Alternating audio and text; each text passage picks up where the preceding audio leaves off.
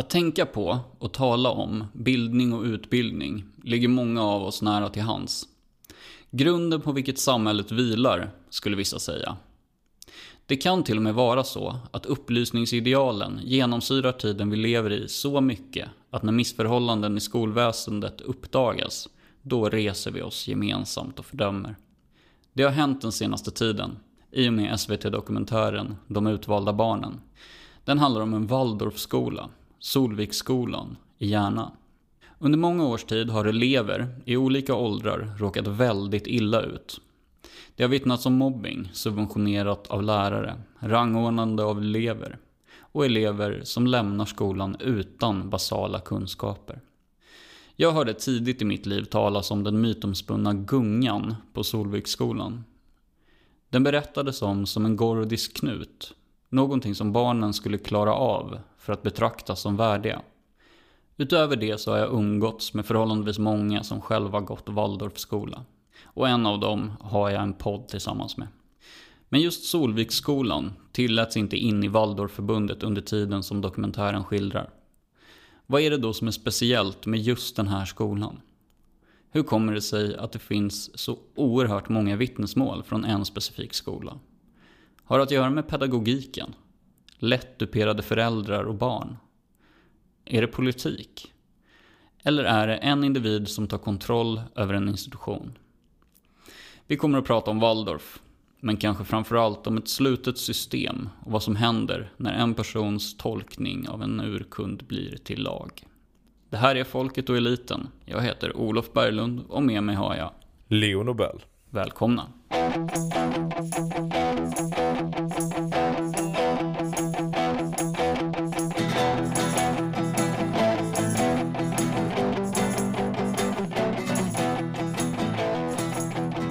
Vi är tillbaka.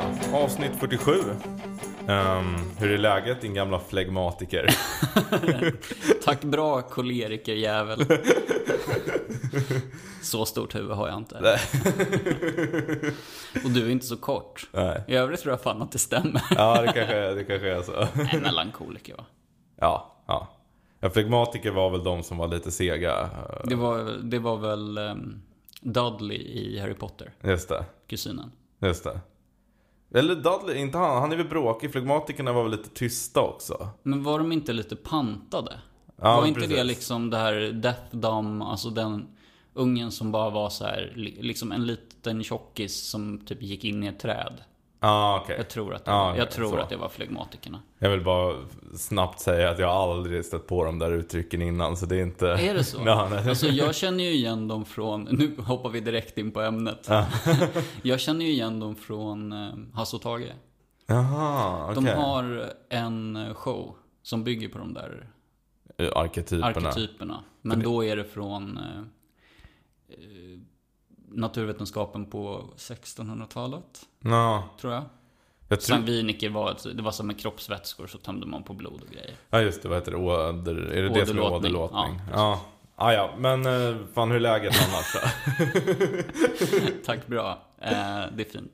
Jag har, jag har faktiskt promenerat, eh, vi har ju droppat att jag har flyttat igen. Ja. Men jag promenerade till jobbet igår och hem idag, in på morgonen. Eh, och det är ändå en liten bit att ta sig med. Det är så jävla schysst eh, promenadväg. ja, det kan jag tänka mig. Tills man kommer till Fridhemsplan. Ja. Sen så är det skittråkigt såklart. Sto- Stockholms rövhål. Ja, verkligen. Hur eh, är det själv? Eh, det är bra, lite trött som jag sa till dig innan. Ja. Ehm, men, ja, nej men det är ganska bra. Det ska bli kul att spela in podd och det är Ja. väldigt fint väder, vilket jag också kommenterade förra veckan. Ja, och jag är på liksom ovanligt skulle jag säga bra humör. Ja, vad Vilket kul. är, vilket är kul. Trots att vi har tittat på en dokumentär Ja, som inte var vad man skulle kunna kalla en skrattfest. nej det, det krävs ett visst sinnelag för att hitta humorn i det där. Ehm, jag tänker att vi ska gå in på ämnet alldeles strax. Okej, Men förut i podden, när vi spelade in regelbundet, så körde vi ju alltid en Hänt i veckan. ja. Eh, och jag tänkte att vi ska göra, det, det blir inte riktigt en Hänt i veckan, men jag tänkte ta upp något som har hänt i veckan. För att det har lite att göra med vad som, vad det här avsnittet tror jag kommer landa i. Mm. Ehm, det finns liknelser och paralleller som jag vill att ti- tittaren ska ha i åtanke till slutet. Mm. När vi sen djupdyker i Solvik och antroposofi. Just det. Och det är Cissi Wallins avbön. Just det. Har du, har du läst den? Eh, att kvinnor inte ska vara offer. Typ så, och att de Ja. också ber om ursäkt. Grejen är, jag kan inte Ja. citera artikeln för att Expressen... De har låst den. Ja, jag har precis. också bara sett ett par skärmdumpar på den. Ja, Eh, Jag har faktiskt inte läst hela. Jag har läst det som jag har sett skärmdumpar på och där var bland annat eh, Feminismen ska inte hamna i, eller vänstern kanske, ska inte hamna i en offerroll. mm. Eh, Men okej, hon har också bett om ursäkt. ja, om jag ska sammanfatta, det blir parafraserande nu eftersom Mm. jag har läst den, men den, nu har de låst den. Så, så var det ju ungefär att hon, hon säger att jag har liksom lett en blodtörstig mobb, vi har liksom bara gått på, Mm. vi har hittat förtryck i allt, vi har sett oss själva som offer. Mm. Eh, och så har vi liksom gått på privatpersoner helt i onödan. Och det det har liksom inte gjort någonting för jämställdheten utan det är bara liksom Det har bara varit destruktivt. Ja. Och sen säger hon också, och nu parafraserar jag, att mobben vill ha blod och jag drogs med och blev dess ledare, vilket vissa har eh, Oj. eller lät mig dras med, skriva. Det skriver hon faktiskt. Jag lät mig dras med. Mhm. Ehm, Ja. och då är det vissa som kanske tycker att men det var väl du som startade många av de där dreven. Att det, det är något Ja. av en ansvarsflykt. Medan Mm. vissa tycker att det här är en ja, stort men avbön. Jag tycker att en av problemen med drevkultur överlag är ju att den inte visar någon nåd mot människor. Och det här snor jag direkt från en artikel som Nick Cave skrev på ämnet för ett tag sedan. ja. Ehm, men då tycker jag ju också att om man har den synen då måste man också kunna visa nåd mot de som har drevat. Ja, Eh, absolut. Absolut. Och då tycker jag att ja, men då får man väl ta henne på orden tills motsatsen är bevisad. Ja. Vad tänker du? Eh, Jag håller med om att... eh, att Okej, så här. Eh, Jag tycker att det är jättebra att hon har kommit till någon typ av självinsikt. Sen så är det väl lite... Jag är väl lite på den sidan att var, var du verkligen en av dem som drogs med i det här? Ja, Eh, Eller var du pådrivande? Fråga. Men jag ser ju en likhet med då den här dokumentären som vi ska prata om. Vi kan komma till det när vi pratar om den.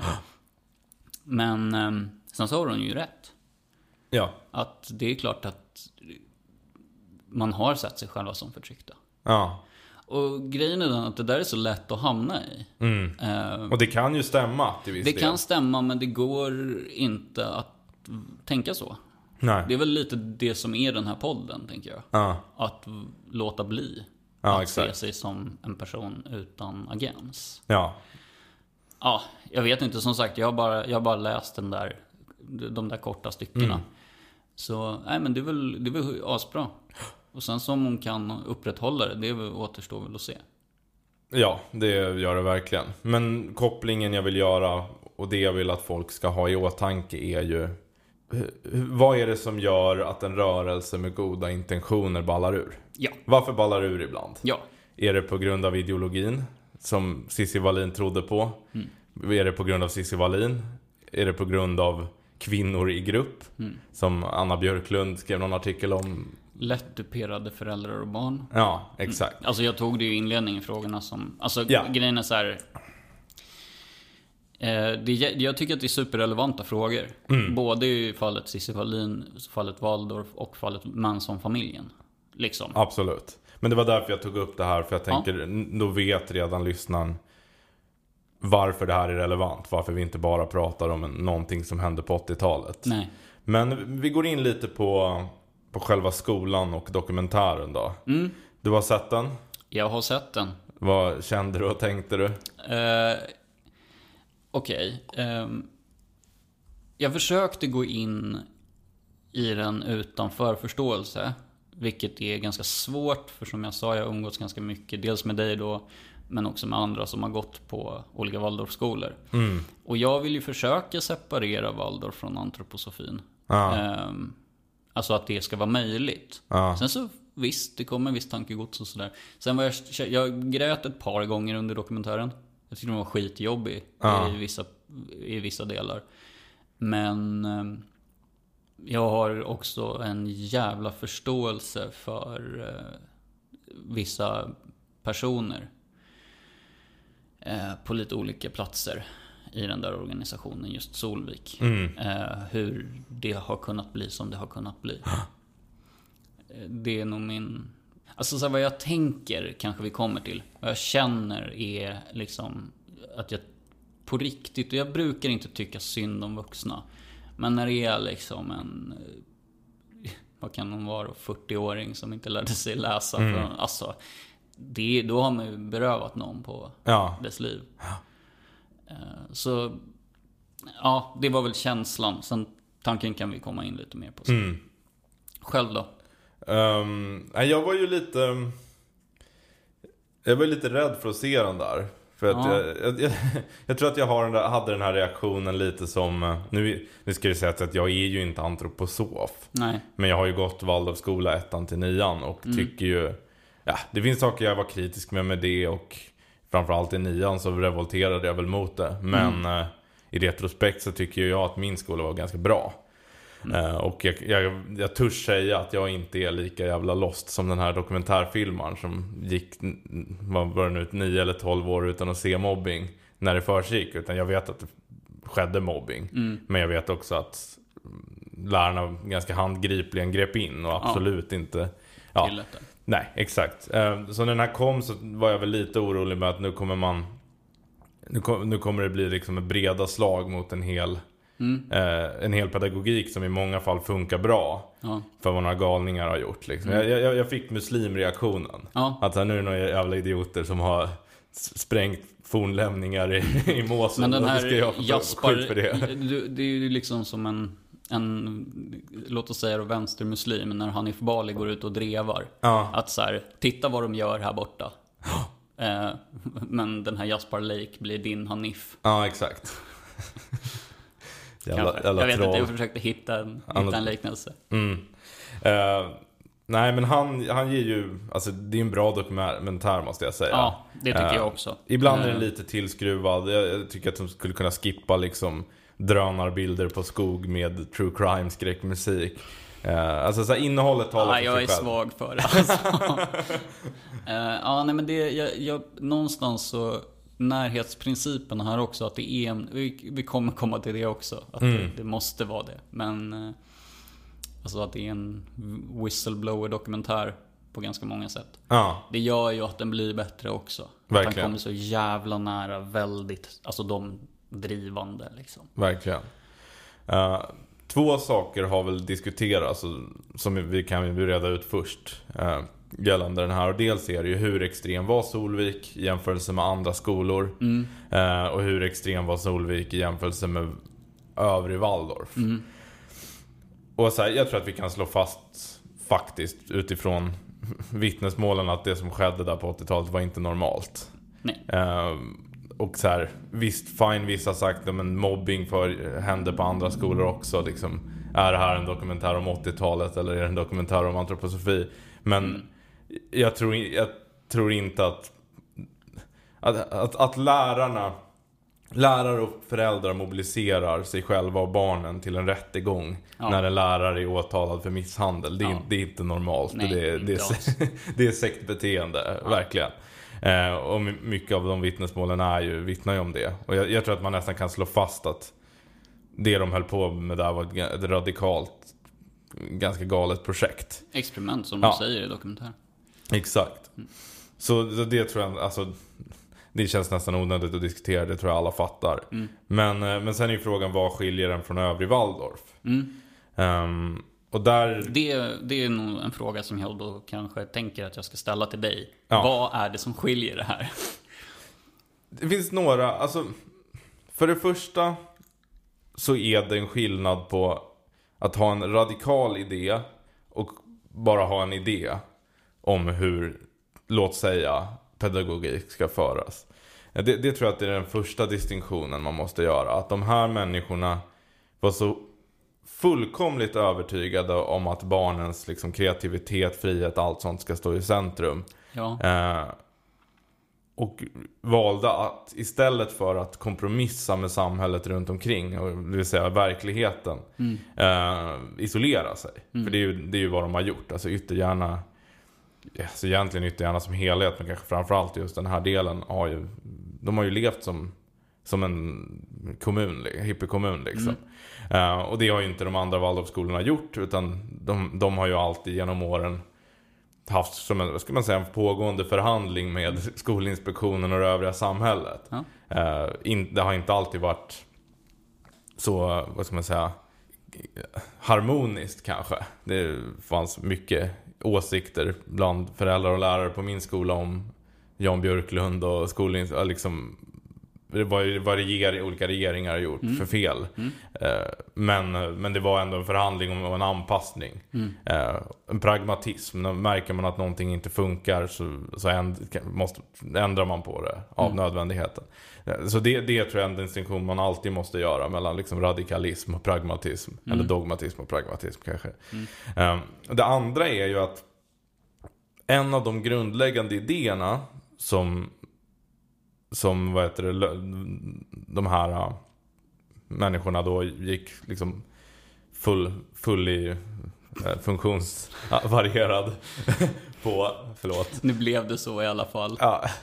Ja, euphemism treadmill. Nu blev det euphemism treadmill. Nej mm. men en, en, av de idéer, en av deras grundläggande idéer som de har trott stenhårt på är ju det här med den här anarkistiska idén med ja. liksom ingen hierarki. Liksom rousseauianska anarkistiska. Att det är liksom mm. barnet i sig själv liksom typ fulländat. Mm. Och liksom all ondska kommer från systemet, institutionen. Mm.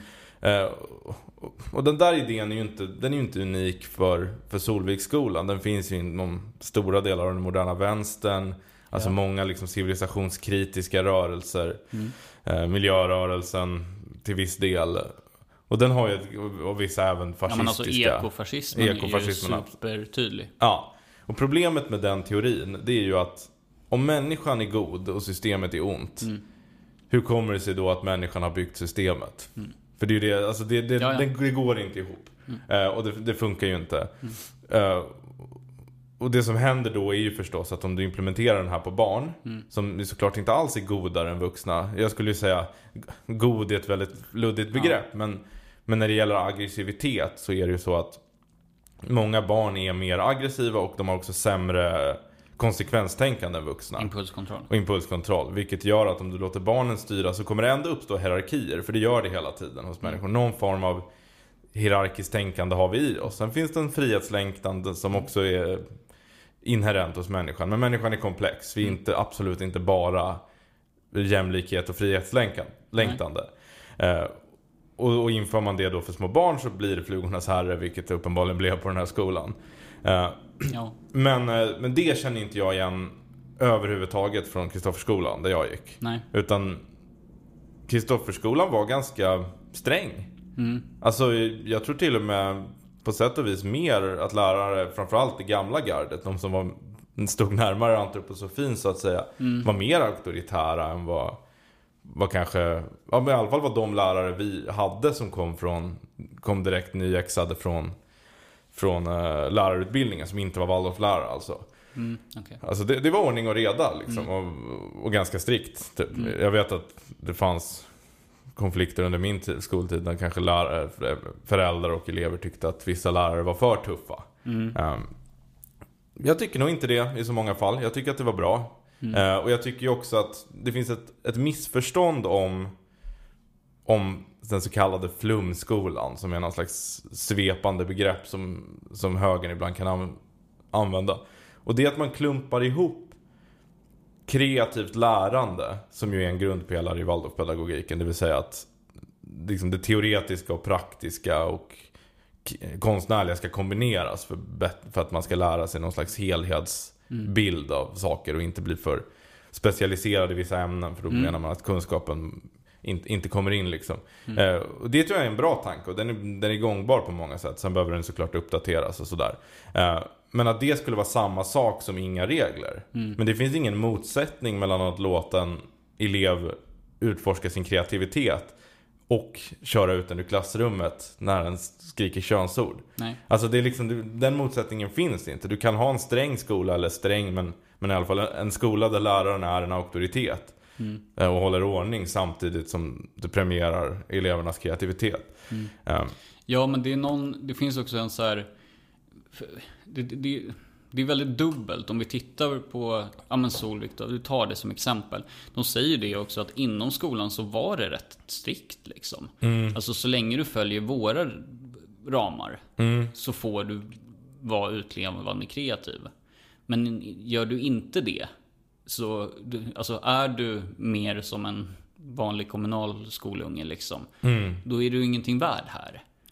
Nej, precis. Men där, där vill jag nog göra en distinktion. Eh, och, och, det som hände, på, alltså givetvis fanns det ju auktoriteter hos lärarna också på Solvik. Okej. Eh, men de var ju inte... Alltså de, de var den typen av auktoriteter som alltid händer när man inte ska ha några auktoriteter. Det vill säga, de blir despoter. Ja. De går inte att ifrågasätta för det finns inga auktoriteter. Alltså kan de inte vara auktoriteter. Men alla fattar att man ska lyda. Och så var det inte på Kristoffer. Det fanns ingen liksom, det fanns inte ens en tanke om att det inte skulle finnas några auktoriteter. Det var ju helt solklart att det är klart att det är läraren som bestämmer i klassrummet. Sen ska ju eleverna få tycka till, eleverna ska få kritisera läraren om de vill och ha, ha liksom friheten. Men det är klart att det är läraren som håller ordning. Om, det, om mobbing förekommer så ska inte det lösas ut av elever. Medan Solviksskolan hade ju på pappret den idén. Ehm, och jag tror ju att det som händer har ganska, hände på Solvik har ganska lite att göra egentligen med antroposofin. Eh, Och grejen är att, inte för att säga att antroposofin är någon slags oklanderlig idé. Det finns alltså, det finns ganska mycket, jag är ingen expert på Steiner men och Rudolf Steiner var då alltså han som kom på antroposofin. Men det, det finns en hel del mysticism i det där. Ja. Men det som hände på Solvik tror jag är snarare att man, det, alltså deras ideologiska förklaringar på varför det gick som det gick. Eh, eller varför barn fick slå varandra och så. Skulle jag säga, det där är, det där är någon slags efterhandskonstruktioner som alla liksom fanatiker alltid måste börja hitta på. Eh, för, för det som är, om du kör liksom sekt 101 eller liksom radikal 101, liksom modellen som alltid kommer. När du försöker införa radikala idéer i en organisation, en skola, ett samhälle, ett land. Whatever liksom. Det är att du börjar med att implementera din radikala idén. Och eftersom ingen idé kan täcka exakt hur människor fungerar för att verkligheten är för komplex så kommer det här leda till massa lidande. För att det finns massa aspekter av att vara människa som du, din idé inte tar hänsyn till. Eh, och när de aspekterna börjar göra sig påminda så, så ignorer, ignorerar du dem för att, för att det ingår inte i din världsbild. Sen börjar det gå för långt.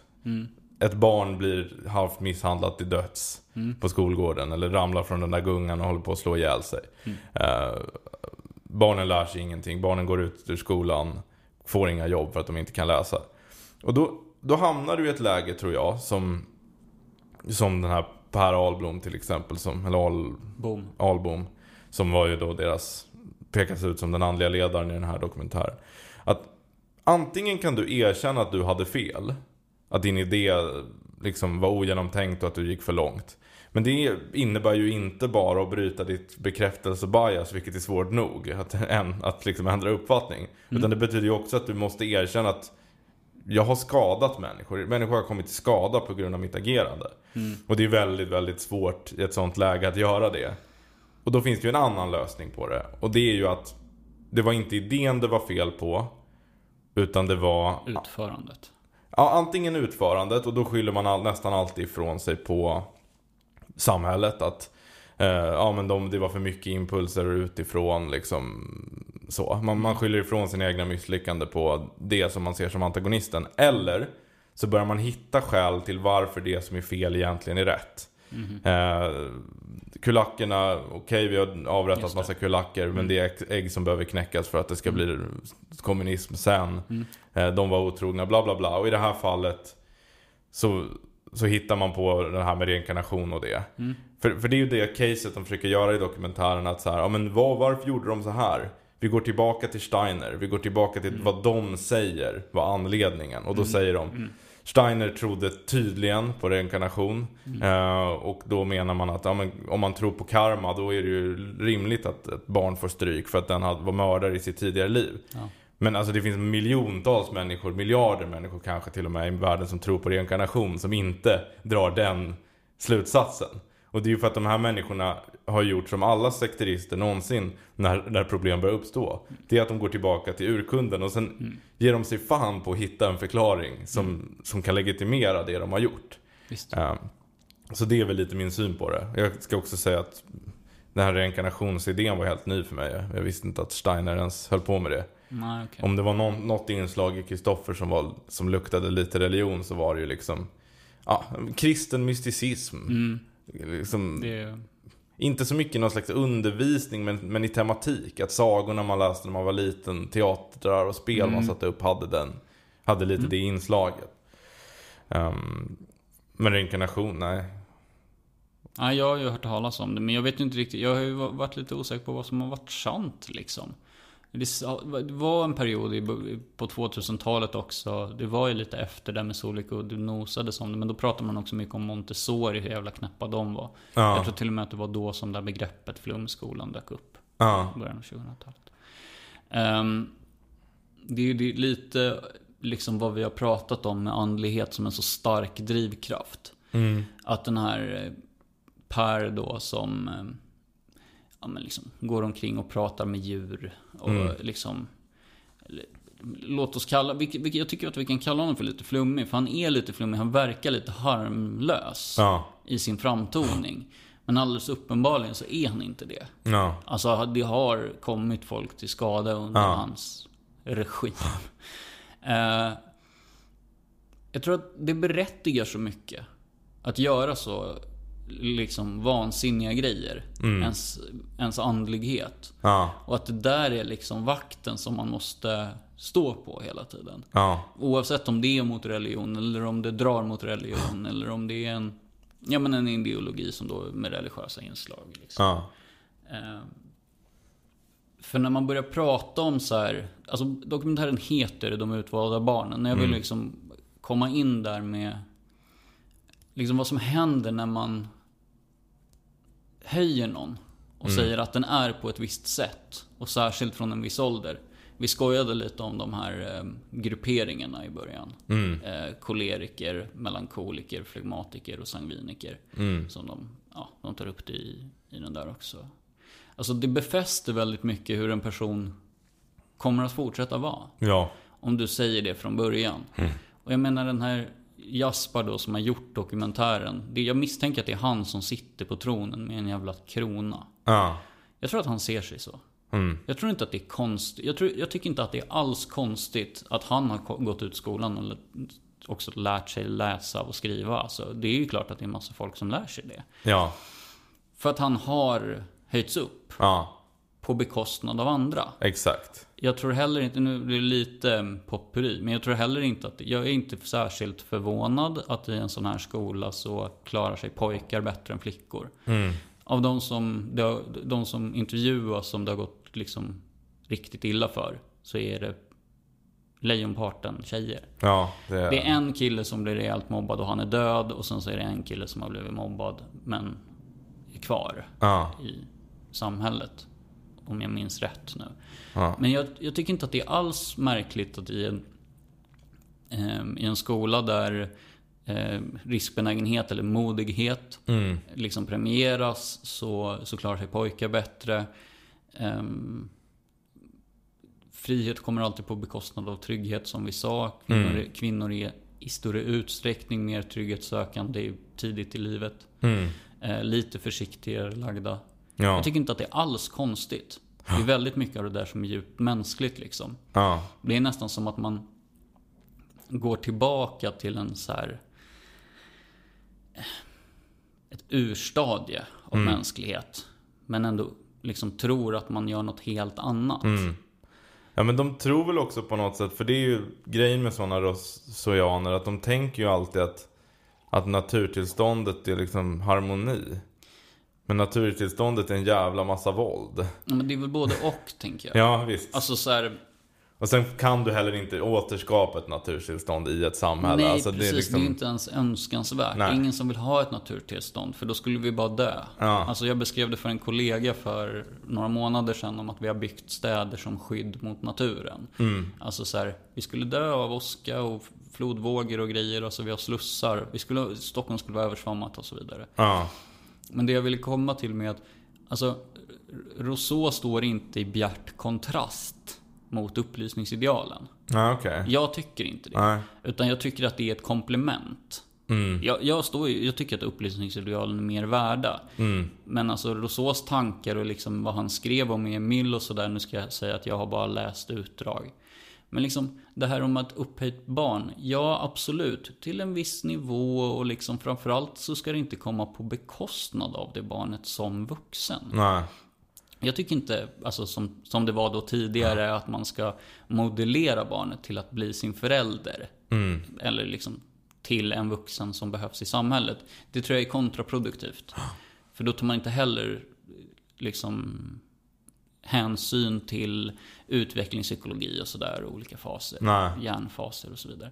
Alltså, jag tror däremot att det är ett ganska bra komplement att nära det inre barnet. Nu låter det, Ja. nu, nu blir det flum ändå liksom. Men att någonstans ändå vara så här, ja okej, men ta hand om det här men lite grann både som liksom själavård. Ja. Och lite på egen bekostnad liksom, eller liksom personlig utveckling då kan Ska vi göra det lite mer konkret? Mm. Genom att prata om varför Solvik grundades och varför antroposofin växte fram. Ja, det kan vi göra. Ehm, nu blir det lite materialism, men jag tror Mm. att det, jag, vill, jag vill fortsätta den här tråden med liksom Ja, vad var det man försökte åstadkomma här och vad är problemet med, med Mm. samhället som man ser det. Ehm, och det, det finns väl två, två processer Mm. skulle jag säga som hänger ihop. Som har lett till att de här, den här typen av idéer kan få fäste Mm. i moderna samhällen. Eh, för de får ju inte speciellt mycket fäste skulle jag säga i Afrika söder om Sahara eller syd, ja, liksom södra Asien. Nu är jag ingen expert. Men, men det, är ganska, alltså, det är ganska västerländska idéer att tänka att civilisationen är, ja. är ond. Mm. Liksom. Medan de som verkligen har blivit urplundrade av, Ja. av den vill bara modernisera sina länder för att få samma möjligheter som, Mm. som vi i väst. Eh, I regel, det är klart det finns undantag. Men, men det där är ju en dissonans. Mm. Ehm, och det, det jag tänker är ju att dels är det ju att, att du har en utveckling där eh, där liksom produktion, produktionen av varor, alltså värde, är, har liksom bara skyrocketed sedan Mm. 1800-talet med industrialismen. ja. Och, hur mycket vi än kan säga att trickle down economics inte stämmer så stämmer det lite. Alltså absolut, de mesta rikedomarna koncentreras i toppen. Mm. Men eftersom kapitalismen, framförallt den industriella kapitalismen har producerat så ofantligt mycket så sipprar lite ner. ja. Framförallt, alltså så här. De, ta, de tappar några mynt när de springer från lejonburen. Ja, ja, nej men alltså så här. Liksom vanliga människor i västvärlden har en materiell levnadsstandard som är Alltså som man inte ens skulle, skulle kunna föreställa sig för 300 år sedan. Mm. Samtidigt som det här så har vi då det faktum att folk inte verkar bli lyckligare nödvändigtvis. Eh, och där kan vi ta Marx teori om alienation till hjälp för att förstå det tror jag. Ja. Nämligen att Marx säger att kapitalismen alienerar arbetaren från eh, både från naturen och från sitt eget arbete. Mm. Så att den moderna människan har det väldigt gott ställt. Men den, men den gör uppgif- arbetsuppgifter som eh, i en, i en del av en komplex maskin. Mm. Där den inte riktigt ens intu, intuitivt förstår vad den gör. Mm. Eh, den, liksom, de sociala relationerna bryts upp, marknadiseras, allting effektiviseras Mm. till en nivå där människor blir olyckliga av att, att de inte förstår meningen i att göra det de gör. Till skillnad från en bonde då som, som planterar säd, säden växer, skördar säden. Liksom. Eh, det, det, det, är inte, det är inte svårt att skapa mening där. Mm. Och sen har vi ju den ytterligare nivån av alienation, vilket är en människa som lever på bidrag, typ. Mm. Alltså så här, du har en helt okej, inte superbra levnadsstandard, men du har ändå en helt okej levnadsstandard.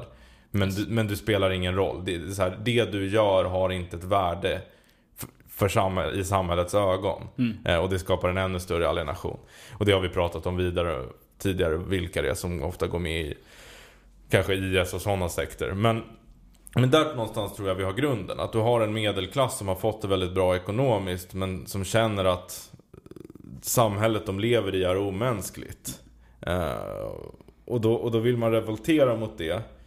Och då blir någonstans slutsatsen att att samhället och institutionerna, för de, de pratar ju mycket om det, liksom institutionerna är onda. Eller de är liksom, inte, kanske inte onda, men de förstör människor. Institutioner är alltid fel. Och skolan, den, den, liksom, den klassiska skolan är bara eh, Det är bara indoktrinering, korvstoppning. Och då ska man vara ärlig och säga att skolan är eh, En av skolans viktigare uppgifter Förutom bildning är socio- socialisering. Alltså, så är det. det är, på ett sätt är det indoktrinering. Men det man, det man missar när man säger det, det är att man tänker att alla andra alternativa modeller att uppfostra barn kräver ingen uppfostran. Eh, Att det liksom är ett samhälle där du inte har institutionerna så försvinner också auktoriteten.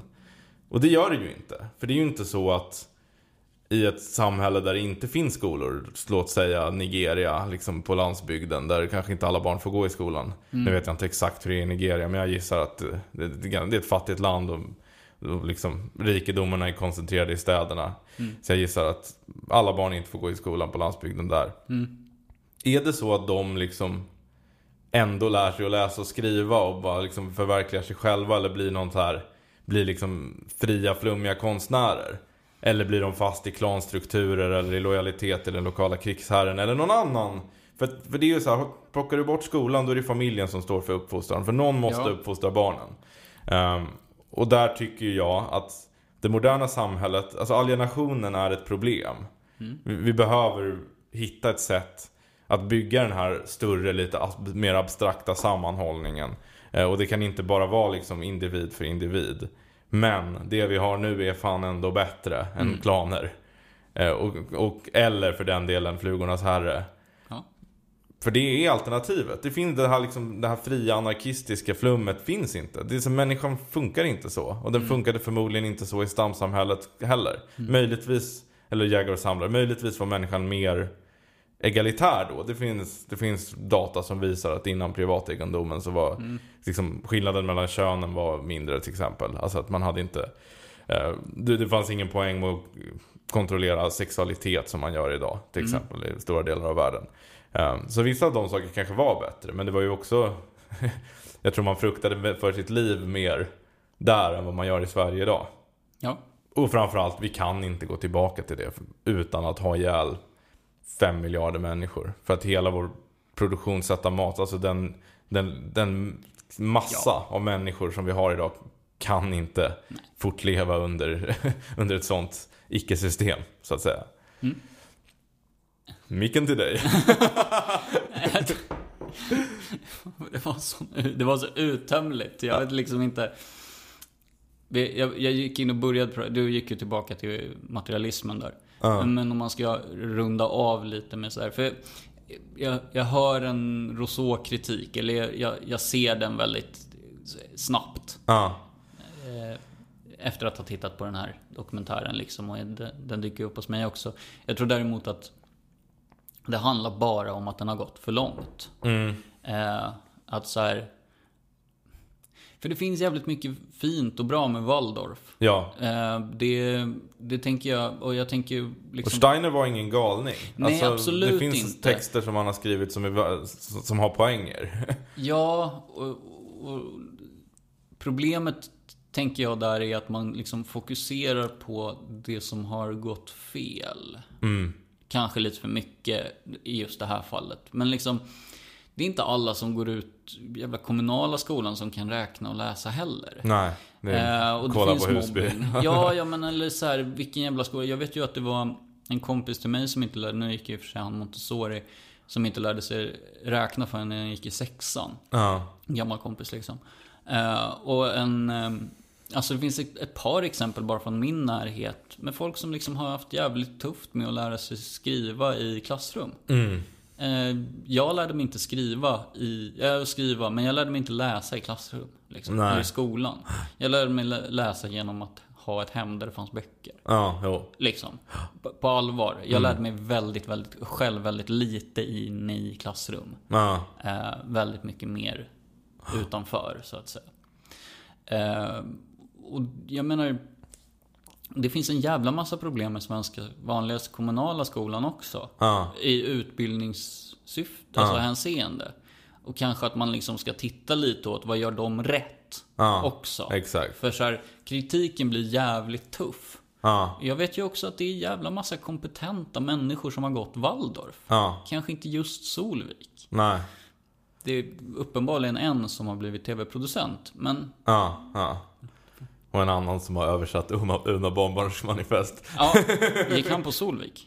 Ja. Ja, jag ja, är nä- jag är nästan säker på att Johannes Nilsson Johannes som vi då pratar om. Ja, Så att, så, att vi alla, så att vi alla är med på det. Ah, ja, eh, kompetent absolut. Framgångsrik, nej. Eh, nog om honom. Ja men alltså, jag, jag ville mest bara ta det att så här, det finns en hel del bra grejer. Eh, om man kan kombinera liksom mer av de här tankarna in i liksom det som är lite korvstoppning i svensk skola visst. fortfarande. Så tror jag att man skulle plocka upp fler. Och jag tror att det är till skillnad från, alltså de, det, det är lite intressant, nu pratar vi väldigt mycket om skola och väldigt lite om systemet. Men, men jag tror ju att det är motsatta problem. De som klarar sig sådär jävla asbra i Waldorf, Ja, de skulle nog ha svårare från början, även om de började i en kommunal skola. ja, precis. Precis som att folk som För det är ju de extroverta excentrikerna som premierades på Solvik. Ja. Och det är inte riktigt de som premieras. Och det är inte de som premieras. jag tar mig själv som exempel Ja. där. Men i kommunala skolan liksom. Att, ja men. Jag tror, jag tror att liksom båda formerna kommer att ha ett visst tapp Absolut. på personer liksom. Och det är där vi behöver pragmatism. Alltså vi Mm. behöver... För, för det är det liksom, det är egentligen två diskussioner. Det ena är, ska man kunna ha en skola som är liksom annorlunda än den andra övriga skolan som Mm. en slags isolerad experimentverkstad? Och där är ju svaret nej. Nej. Men sen är ju den andra diskussionen, vilka kunskaper och normer och Mm. på vilket sätt är det? Och jag tror att det är där pedagogiken faktiskt kommer in. Ja, Liksom att Waldorfpedagogiken är ändå skild, för den har läst lite om. Mm. Antroposofin, inte så mycket liksom. Ehm, Det, fattade jag senare. Mm. Men Waldorf är ju liksom, det finns bra tankar. Absolut. Och det, var, det ska man ju också säga att vad, vad, Val, alltså vad Steiners tanke egentligen var med Waldorf. Jag pratade med min farmor Agnes Nobel om det här i, igår faktiskt. I Waldorfkretsar, väldigt känd. I Waldorfkretsar väldigt känd ja. Men hon är, det tror jag i alla fall. Men hon har, hon har skrivit böcker. Bland annat en bok som heter Filosofens knapp. Eh, och har väl vikt liksom den senare delen av sitt liv åt antroposofin. Och att förstå Steiner och, och förespråka hans idéer. Och, och jag kan inte göra honom rättvisa här. Jag har inte läst tillräckligt mycket. Men, men en sak som hon pratade om med varför han startade Waldorf var ju att Steiner hade en idé som hette social tregrening. Som var liksom hans svar på det man då kallade den sociala frågan i Tyskland. Det här blir en liten utvikning, men jag tror att vi ska ha det med oss för att förstå. Eh, och det, det som var utvecklingen i Tyskland var ju alltså revolutionen 1918. Ja. Bolsjevikerna har tagit makten i Ryssland, eh, revolution står för dörren i Tyskland. Eh, det finns enorma klassmotsättningar mellan arbete och kapital över hela Europa och världen i princip. Och, eh, och man har just gått igenom ett, ett imperialistiskt storkrig. Eh, och Steiners idé var väl att vi må, om jag tolkar den rätt, och han var kanske inte ensam om, att tänka att något sånt här behövdes, men, men att vi bör behöva skapa ett samhälle som där det var jämnvikt mellan liksom, politik eller stat och politik, ekonomi och kultur. Och det var då, det han då menade med social tregrening, men han menar också att de, de, kommer sammanflätas men de ska vara oberoende av varandra. Um, och, och så här, jag tycker det, det är väl en bra idé i grunden. Uh, men han ansåg att det inte funkade. Uh, för att människan på något sätt var för instängd i, i sitt tänkande. Uh, liksom för, på något sätt för skadad av liksom jag, jag gissar då liksom den tidens kollektivism. Alltså antingen då ett hierarkiskt klassamhälle eller liksom revolutionär kommunism. Mm. Och att han ville ha, ha, alltså, ha någon slags pragmatisk medelväg. Men, men i, den, i den vändan så, så startade han ju Waldorfskolan. Vilket då först var en... Den heter ju Waldorf för att han startade den på, på en fabrik som heter Waldorf Astoria. Som var en tobaksfabrik för barnen. eh, Till fabriksarbetarna där. Eh, och tanken där var väl lite att skapa en ny människa. Vilket jag alltid vänder mig emot att göra. Men, eh, men att han... Men att idén att liksom de här, de här mjukare värdena, alltså värden som inte bara är liksom vem ska ha kontroll över ekonomin? Liksom, och hur får jag mest pengar? Typ. Eller liksom hårda konflikter. Och, och, om det, att, att de här liksom människans andlighet, kreativitet, att det måste, måste också få främjas och få ett utlopp i, det- i, i modernismen. Ehm, det var ju grundtanken och grundtanken var ju inte att starta en friskola. Han menade ju på att jag ska bygga upp en modell på en skola som sen, om den blir framgångsrik, kan adapteras av den tyska skolan. Ja. Ehm, och det, det är ju så jag ser det också. Jag, är egentligen, jag tycker egentligen att det är dåligt att det finns Waldorfskolor. Jag tycker snarare att den kommunala skolan Ja. bör utvärdera vad som funkar i Waldorfskolorna och i vilken kontext det funkar. För det ska man också säga med utbildning att när man snackar liksom bla bla bla, främja kreativt lärande eller liksom auktor- auktoritärt eller fritt liksom. Det, det, det påverkar olika grupper olika beroende Ja. på, är det barn till högutbildade? Ja, Är ja det, men som jag var inne på. Det. Ja. Ehm, men, men det där borde, kan man utvärdera och, och adaptera i så fall. Eh, Tror jag. Men, men, men om vi snackar just den här Rousseau-kritiken igen. Nu blir det, Ja. det är ju, uff, vad brett det är just Ja. nu. Det men, blev ett eh, långt avsnitt, det är okej. Ehm, att grundproblemet med den typen av tänkande, Mm. systemet är dåligt, människan är bra, Mm. är ju just att människan har skapat systemet. Och där kommer vi till en väldigt intressant grundläggande filosofisk fråga. Mm. Och det är ju Människan har andlighet. Mm. Moderniteten förtrycker andligheten på något sätt. Eller människor upplever att man är Mm.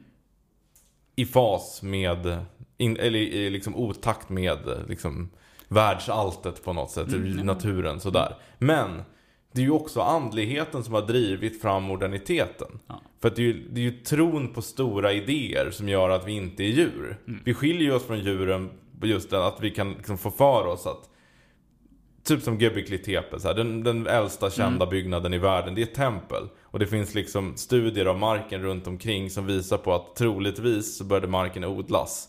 Mm, eh, okej. Efter att templet började byggas. Med andra ord, och det här är liksom, i och med att det är så gammalt, så tror man att det, det skulle faktiskt kunna vara så att människan lärde sig att bruka jorden. Alltså den mest revolutionerande steget i mänsklig utveckling. Från liksom, alltså till, första steget till civilisation. Togs för att kunna... Vid, Den idén, vid tempelfoten. ja, Ja. det koms på för att kunna bygga ett tempel. Mm. Och då blir det ju liksom, och, och, och du kan säga samma sak med en jävla startup entreprenör som åker till Silicon Valley och liksom käkar ayahuasca och sen kommer på en startup-idé. Eller liksom kommunism eller socialdemokrati som säger sig vara 100% modernistiska ideologier. Men det är ju ändå det är tron på något större. Det är ju hela den tiden den som driver människan framåt. Och den ger oss teknologi, den ger oss modernitet. Och alla dess nackdelar. Så att på något sätt är ju den här konf- så här, hur löser man den? Det är en grundkonflikt egentligen inom människan. Som, hur fan löser man den? Eller hur, hur hittar man en balans där? Och det är ju inte genom att bekämpa moderniteten. För då bekämpar man ju människan också. En del av människan. Eh, ja. Jag vet inte om jag har så mycket att tillägga på just det, för att det, så, det, det kräver ju liksom ett par egna år av studier. Svara på frågan om universum nu Olof. ja, precis. Jag får göra det precis innan jag liksom faller in i vaskulär demens. Eh, när jag är 112. För tydligen så dör inte folk längre. Nej, alltså jag vet inte. Det finns inget bra svar på det. Ja. Ehm, det är klart att vi har andlighet, men jag tror att strävan efter att nära båda sidor Mm. Är det som kommer att göra oss, fortsätta göra oss framgångsrika. För det, vi, det dyk, vi dyker ju in i en, alltså det här är ju hela podden liksom på en timme innan vi går in på det vi ska säga. Men absolut. Ja, men vi är ju lite, vi touchar ju. Absolut, Ja. vi ligger hela tiden och nosar. Men, men okej, så här. Ehm, jag tror inte på balans på det sättet. Eller Ah, okej. harmoni. För som du säger, naturtillståndet är både kaotiskt och eh, lugnt. Ja. Då, säger vi. Däremot att acceptera att det är både det, båda Mm. delarna. Och att se när det är vad. Mm. Så att man inte förväntar sig typ lugn när det är kaotiskt. Mm. Eller förväntar sig, eller skapar kaos för att det är lugnt. Mm. Typ. Nej. Alltså, Det är jag, väl lite kristet kanske, jag menar jag lever väl med det tankegods jag har. ja. Men jag tror, jag tror att det faktiskt är den, den rimliga vägen att gå. Mm. Ja, men för att jag tror att anledningen till att man behöver vara pragmatiker att man alltid måste ha i åtanke att man kan ha fel. Mm. Och att modellerna man inför, liksom i, i, doktrinerna man bygger sin politik på, eller sin pedagogik på i det här fallet. eh, Kan, kan vara fel, därför ska man inte gå för fort fram. Den liksom lite Burkes konservativa eh, hållningen. Den är rätt just på grund av andlighet. För att det finns uppenbarligen en dimension av att vara människa. Och således också en dimension av samhället. Som naturvetenskapen har väldigt svårt att förklara. Vilket är andlighet? Varför har vi det? Varför tror vi att det finns gudar? Varför kan vi typ både bygga världens första tempel och mörda en hel folkgrupp för att vi tror på en större idé? Det, det är liksom irrationellt, djur gör inte så. Eh, Men, men liksom Men det är ju den det, är det som egentligen tillför komplexiteten. Eh, och det är därför man måste vara pragmatisk. Men det är också någonting med så här, om vi försöker ta oss tillbaka lite grann Ja. till, eh, ja men vi tar Waldorf då. Alltså, med den här logiken så kan man alltid skjuta ner alla nya system. Mm. Och tillåta gamla system. För att de har lärt sig att anpassa sig till verklig, alltså världen och verkligheten. Det kan man göra, fast då är man ju emot förändring. Och det är inte det jag tycker man ska göra, utan man måste ju... Men det är ju bara att man är för reform. Att du säger att Okej, vi har en ny idé om hur, hur vi driver skola. Men den måste ta hänsyn till hur samhället funkar nu. För om du lär, även, även om vi ponerar att de skulle ha rätt. Att det liksom Det är mer i linje med att vara människa. Att inte läsa en enda bok på nio år i skolan. Och typ få stryk några gånger för att man är flegmatiker. Även om vi skulle ponera att de har rätt. Så kommer ju de barnen efter nio år hamna i eller 12 år om de även går gymnasiet. Jag vet inte om Solvik hade gymnasium. Eh, faktiskt. Eh, det borde vi ha kollat upp. Inte just Solvik va? Men, men låt oss, ja 9 eller 12 år så kommer de in, behöva integreras i det övriga samhället. Och då saknar de kunskaper för att ha ett jobb och försörja sig. Eh, så att du behöver ju alltid ta... Men det, det är ju precis som folkhemsbygget till exempel. Alltså, det var ju inte ett, ett det var inte stagnation. Det var inte så här och sossarna tog makten och sa nu ska vi inte förändra någonting. Det var ju massa grejer de ville förändra och förändrade. Men de, de införde inte planekonomi över en natt för de fattade att det var för vanskligt. För att om man vet någonstans i bakhuvudet att vi kan ha fel, kanske inte med allt men på några punkter. Och eh, konsekvenserna av de felen kommer bli mycket, mycket större. Ju mer liksom kompromisslöst vi får igenom något. Alltså, så här, det här med balans är intressant. För jag tror ju att Jag tror att samhället är terrorbalans. Alltså fred är alltid terrorbalans. På något sätt. Sen kan vi gå över de rena konflikterna med en större berättelse. Och det ska vi alltid sträva efter att göra. Men det finns, det existerar alltid en terrorbalans mellan ekonom, ekonomiska intressen, mellan vålds, eh, våldsutövare och så vidare. Och, och det är bara att erkänna att det är så. Eh, för eh, om man inte har terrorbalans så blir det öppet krig. Alltså, ja. Vi pratar om så mycket annat, jag har inte hunnit. Det, Jag, det jag, här avsnittet är väldigt mycket som en sketch av ehm, Mitch and Webb. Ja, det är det. Som heter Big Talk. Där det bara är så här, det, det är liksom ett, ett låtsas-tv-program som heter Big Talk. Mm. en programledare bara så här: Okej God, does he exist or not? Sort this out! Och så pekar han på en präst och en, fil- en ateistisk filosof liksom. Ja. Så bara No, quicker question! så next, next topic, education! How do we solve it? Sort this out! And welcome to Big Talk. My name's Raymond Terrific, and yet again I stand at the eye of the storm of the world's ills, waving my staff like Gandalf and screaming, Let's get this sorted! As ever, I'm joined by a panel of brain spurts and mentalissimos, a veritable smorgasbord of cleverness that the world is rightly too respectful to eat. First up, it's a biggie, but I refuse to be scared. Is there a god? Leonard? Oh, Well, this is an age-old question. Answer can't be as long as the question, Leonard. Do not show you're working. Well, of course, it, it's, Yes it's a matter or of- no? Uh, yes. Great, he shoots, he scores. Right, moving on. Next, what are we going to do about... Hang on, there isn't a god. But he said there was. Yes, but that was just. Leonard, did you or did you not just say there was a god? I did. So has Danielle got new information or were you playing me like a balalaika? Uh, no, it, it's Come just. on, boffins, I've already wasted time saying balalaika when drum would do. Men, men det är det, det jag menar med att det är liksom podden fast på en timme. Ja. Att vi, det, det vi pratat om nu är kanske det man kan pussla ihop av flera timmar podd. Och inte bara våran. Verkligen inte bara våran. Utan massa annat också. Ehm, Men ska vi ta det tillbaka till ursprungsfrågan? Varför ballar det ur ibland? Varför ballar det ur ibland? Eh, jag tror att det har att göra med systemets eller deras liksom slutenhet. Att, att, de är så, att det är så lite insyn. Eh, att man bygger murar kring något som är redan från början litet. Jag tror bara att något sånt här kan hända om det inte är så stort. Till exempel. Att en, när det är större så, så kommer fler individers idéer att spridas lite organiskt. Ja, Men här, och sen ska det tilläggas att visst, det är klart att för att det händer barn så man vet inte vad som är.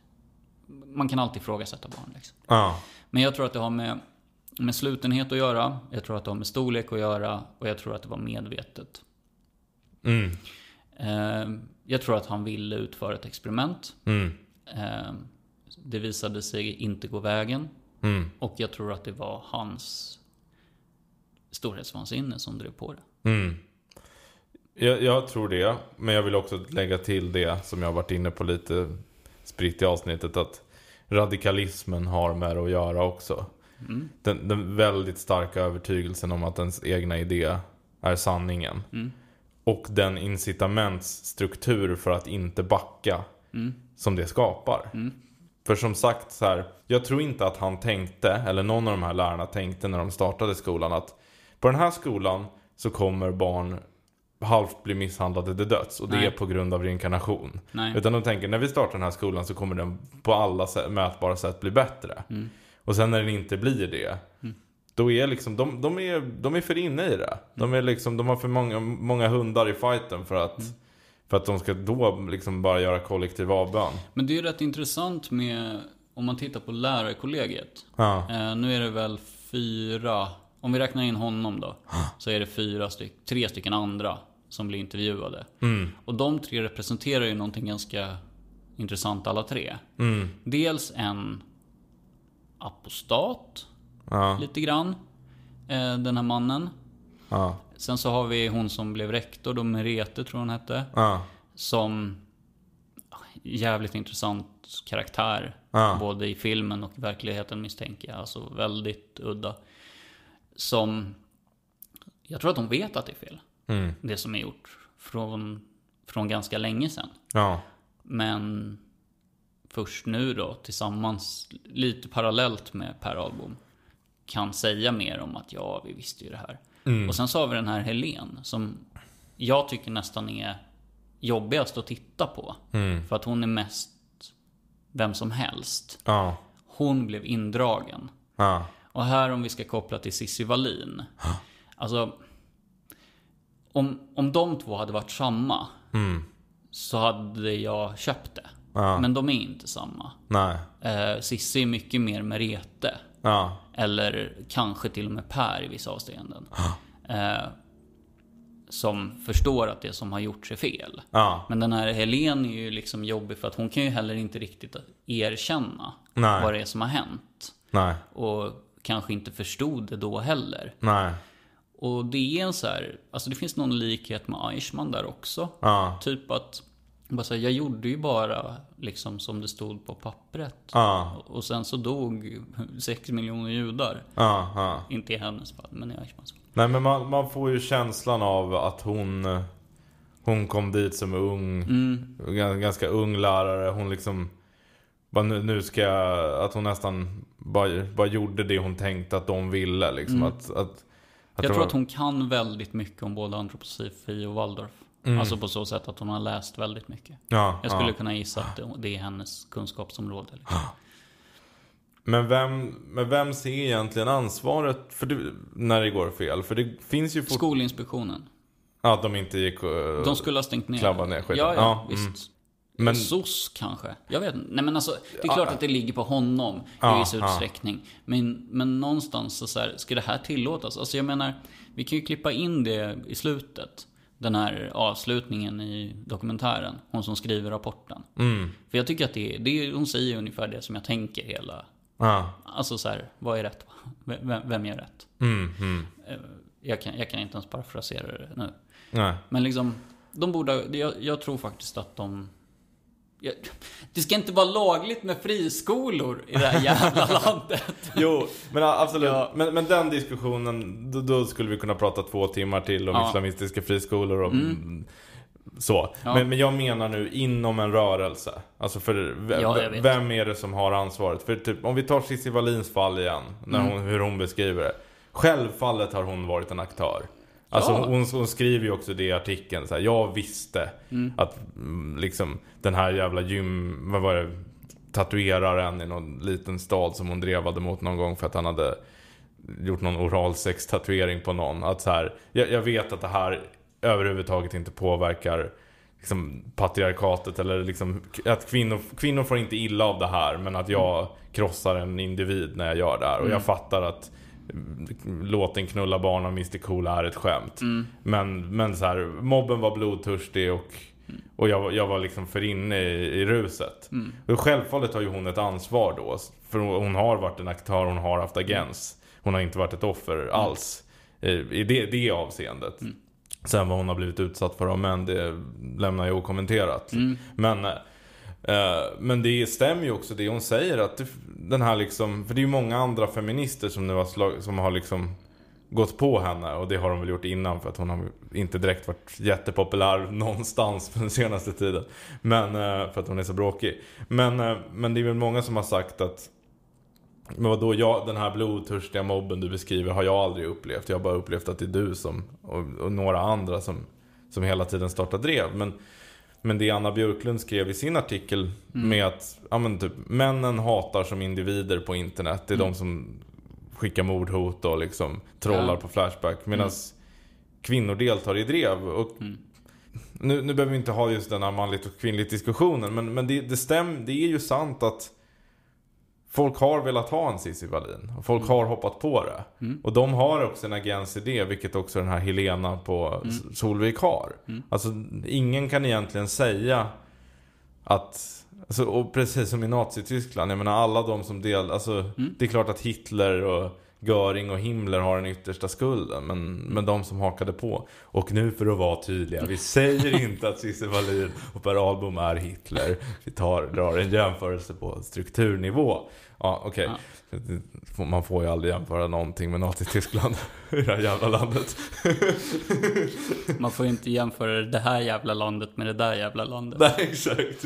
Nej men alltså det är ju intressant och det, de här liksom processerna är ju parallella väldigt ofta också. Och jag tror att, och det jag kanske vill avsluta med är att det måste komma en, för, för att den, det här ska kunna visas om Solvik, så måste ett gudabarn, det vill säga Jasper Lake, Ja. Ja men alltså någon som har höjts upp till ikonstatus. Ja. Eh, komma och visselblåsa. Mm. Eh, jag tror att, ja men, Kanske, jag vet inte, jag tänker inte gissa om Cissis intentioner liksom, men att någon som har kommit upp i det här säger det här var fel. Anna Björklund är ett dåligt exempel för hon har aldrig varit en del av den Nej. kretsen liksom. Men ta någon annan, jag kan inte komma på vem. Ja. Någon jävla redaktör på Nöjesguiden. Ja, jag vet ja. inte. Någon sån. Som bara, ja ah, okej det, blev- det gick lite för långt. Vi Mm. lägger ner den här skiten nu. Typ. Eh, eller eh, ja, Snowden liksom. Alltså den typen av process. Liksom. Mm. Att någon måste blåsa i visslan. Nej men det, det är nog sant. Antingen det eller att typ sådana som vi påpekar det. Ja. Att det här är sjukt. För då kommer kanske också någon inom, inom bord, alltså någon i ingruppen. I drevkulturen eller i Waldorf eller i Nazityskland eller i en annan anarkistisk kommun som säkert finns just nu. Där det sker en massa hemskheter. Eller i Manson-familjen. En sak som jag tänker på eh, och varför, varför jag vill vara så noga med att säga att det handlar egentligen inte om ideologin utan ideologin är en rationalisering.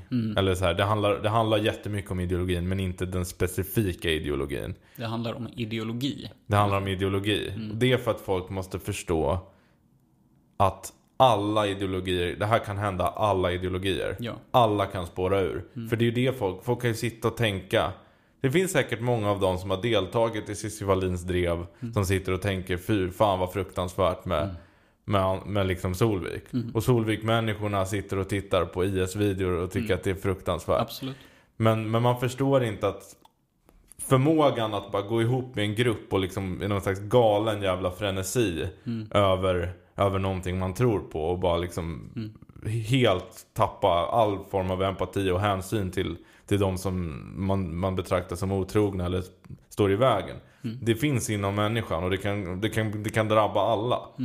Ehm, därför vänder jag mig- mot att SVT gör ett så starkt case om att det här, det, här, den här kopplingar till antroposofin. Inte för att jag inte tycker att antroposofin får kritiseras. Men då, då vill jag hellre att de gör ett program om det. Men vad det här handlar om är människans inherenta jävla defekt.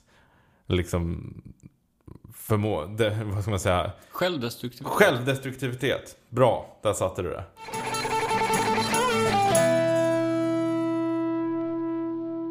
Det här var 47 avsnittet av Folket och Eliten. Där vi har suttit och gissat lite löst kring allt. Världsfilosofin. Vi har tagit den här rollen som blev tom när Jordan B. Peterson började knapra benzo. Just om det. att gissa om allt. Men i hans fall... Alltid ha en take. att, Ja men precis. Eh, Eller taken tror jag inte är så dum. Nej, det tror inte jag Men heller. däremot kanske att man liksom, vi svävade kanske lite. Hoppas att det är intressant. Jag tror det. Jag tror det också. Det var ganska mycket jag ville säga, egentligen säga om Waldorf och min egen skolgång som jag Ja. bara helt missade. Men jag förstår det också. Det är ganska mycket jag vill säga om Waldorf också, men jag håller tillbaka lite grann. Eh, sen så tror jag vi fick in en del i alla fall. Men, men det var nog bra också, för då, då gör vi inte vi den missen som, som SVT gjorde. För annars skulle det bli ett avsnitt där jag sitter och nyanserar bilden av Waldorf. Ja, Nu pratade vi om det som faktiskt vi tror gick snett i Solvik. Och som inte har supermycket att göra med de exakta formuleringarna i Steiner. För att om du vill hitta någon motivation till att balla ur på samma sätt som Solvik i Das Kapital eller Ko- Koranen eller Bibeln så kommer du göra det också. Det är bara... ja men eller vilket partiprogram som ja, helst. den som söker finner. Ja. Ehm, jag tror det. Jag tror att vi ska avsluta och inte fortsätta Mm. Ja, nej, avsnittet det- nu. det- blev lite för fladdrigt där mot, mot slutet. Nu tycker jag att vi ska gå och äta lunch på Rosa Drömmar. Vi får ta och göra det. Ja, Eh, följ oss på internet. Folket och Eliten på Facebook är bäst, annars Stormklocka eh, på Twitter. ja. Så tackar vi för idag. prenumerera också. Gör det. Extra viktigt när vi Jätteviktigt varje nu när vi inte släpper varje och nu kommer det motorcyklar och grejer. Tjoflöjt! Bye.